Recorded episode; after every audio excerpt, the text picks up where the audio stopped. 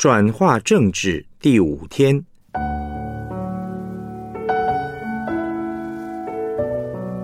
在职场上借着祷告来布道。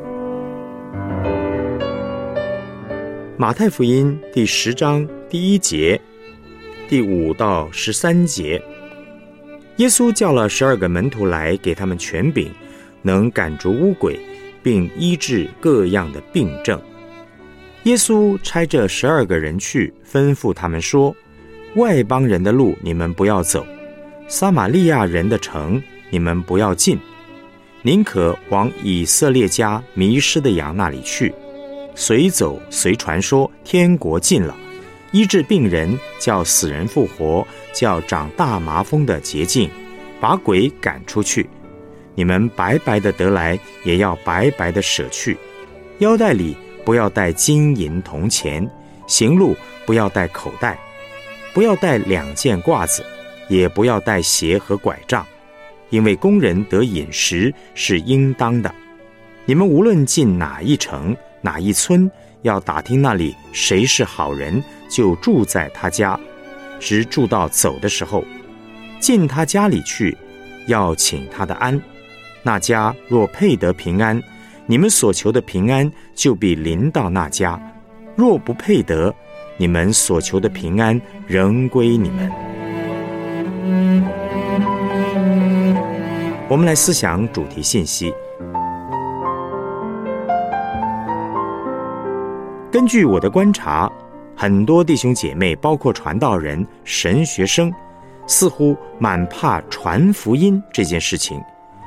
基本上有两个原因：一是经验不好，曾经被拒绝，或者落入和对方吵架、辩论的情况；但有更多的时候是因为不知道怎么分享福音，不知道第一句话要说什么，更不知道开口以后要怎么讲的，人家能够接受。包括我在内，过去都对传福音有些误解。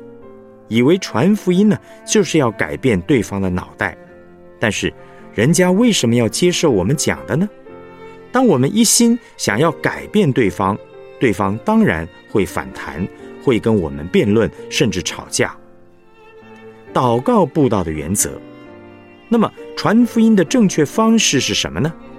以下是耶稣在马太福音第十章一节五到十三节的经文。教导门徒布道的四个原则，你可以参考史福所的《祷告布道》这本书里有更详细的说明。第一呢，就是行使祝福祷告的权柄。传福音是要将人从一个属灵国度转换到另一个属灵国度，这是一场属灵征战，所以耶稣首先是给门徒权柄。马太福音第十章第一节经文说：“耶稣叫了十二个门徒来，给他们权柄，能赶逐污鬼，并医治各样的病症。传福音需要有权柄、有爱、有能力。我们不可能凭着自己改变任何人。传福音绝对不是我们跟对方之间的事情而已，还牵涉到上帝以及我们本身和对方背后那一大堆黑暗势力。”肉体、灵界的事情要用属灵的方式面对，而祷告呢，就是唯一的方式。要带领一个人信主，是要人从黑暗进入到光明。不祷告怎么行呢？借着祷告，才能够打破灵界中的黑暗势力。四五十年前，当我还在做学生的时候，我并不清楚传福音是一种属灵的征战。我凭自己的能力做了很多事情，却都没有果效。直到上帝亲自教导我做属灵认领的祷告，我学习祷告，为信义学社的同学一个个做属灵认领祷告。一个学期以后，有好几位同学，我甚至没有直接跟他们传讲福音，他们就一个个信主了。而且我发现。一个未信者，有越多人为他祷告，他越快信主。我们在传福音的时候，一定要带着祝福的心，我们要真的渴望把平安带给对方，以他为中心，不是以我们为中心。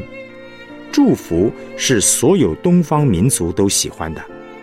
东方民族呢，比较关心实用性，特别是台湾的俗话说“见面三分情”。在这种人际关系导向的社会，当一个人知道我们对他好，要祝福他、为他祷告，他很容易把心门打开的。第二呢，进入团契，传福音的时候要和对方建立友谊。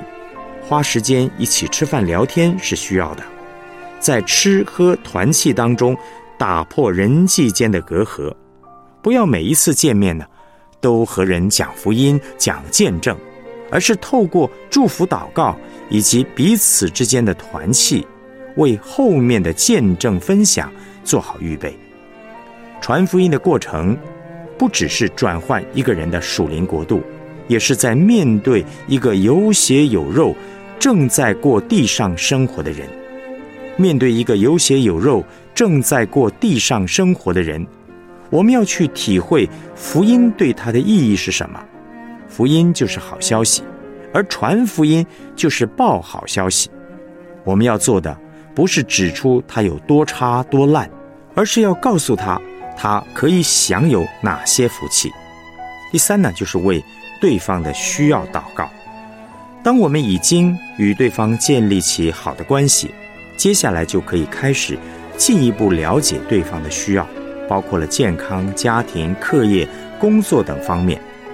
当询问知道他们的需要之后，便可以继续为他们的需要来祷告。每当我问一个人可不可以为他做祝福祷告，都不曾被拒绝过。不管对方是什么样的人，都会接受。祝福祷告很好用，特别是根据圣经经文做的祝福祷告。满福宝就是把祝福祷告跟上帝的话语结合在一起，非常有力量。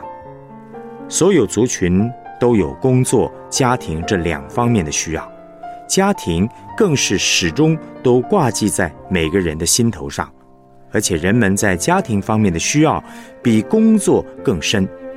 无论哪一个族群，一旦我们能够帮助他们在家庭的需要上遇见耶稣，他们一定会被耶稣得着。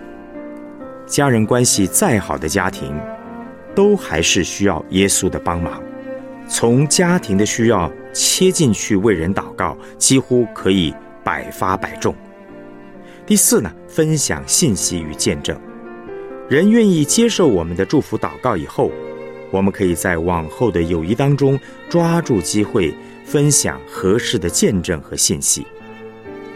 布道的本质，永远祝福，没有例外。传福音就是传好消息，不是传定罪控告的消息。在《祷告布道》这本书里面，有一个很精彩的见证，把这种祝福的精髓表明得很清楚。美国教会有一次有一个全国性的聚会，同运团体来聚会现场闹事，他们脱光衣服要闯进会场，警察呢为了避免双方吵架发生暴动，要用人墙挡在聚会的人跟同运团体之间。史夫索牧师拿起麦克风对警察说：“没关系，让他们进来，我们所有人举起手来为他们做祝福祷告。”这些同运分子呢，从来没有这样被祝福过。有一些人感到很不好意思，开始穿起衣服。其中呢，还有九个人当场决志信了耶稣。眼看着要发生的冲突就这样平息下来了。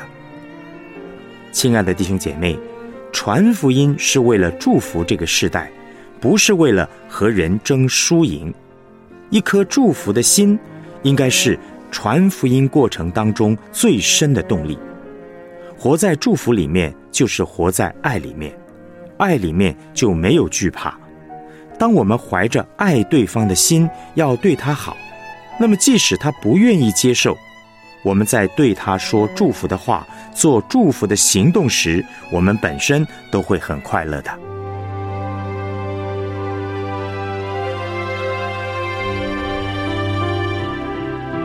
我们来思想两个问题：你在为未信者祝福祷告的经验当中，印象最深刻的一个见证是什么呢？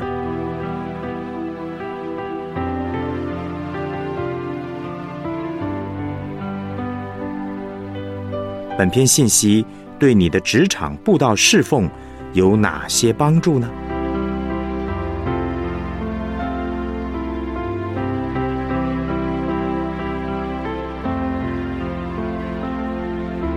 我们一起献上祷告，亲爱的耶稣，谢谢你将我放在这个职场上，使我有机会把你的好介绍给我的同事。我想学习这篇信息的教导，借着祝福祷告来带领我的同事认识你、经历你。请你帮助我领受到爱的权柄，成为同事们愿意信任的朋友，并且让我把握你所赐的时机。为他们做祝福祷告，和他们分享你自己的美好与宝贵。奉主耶稣基督的名祷告，阿门。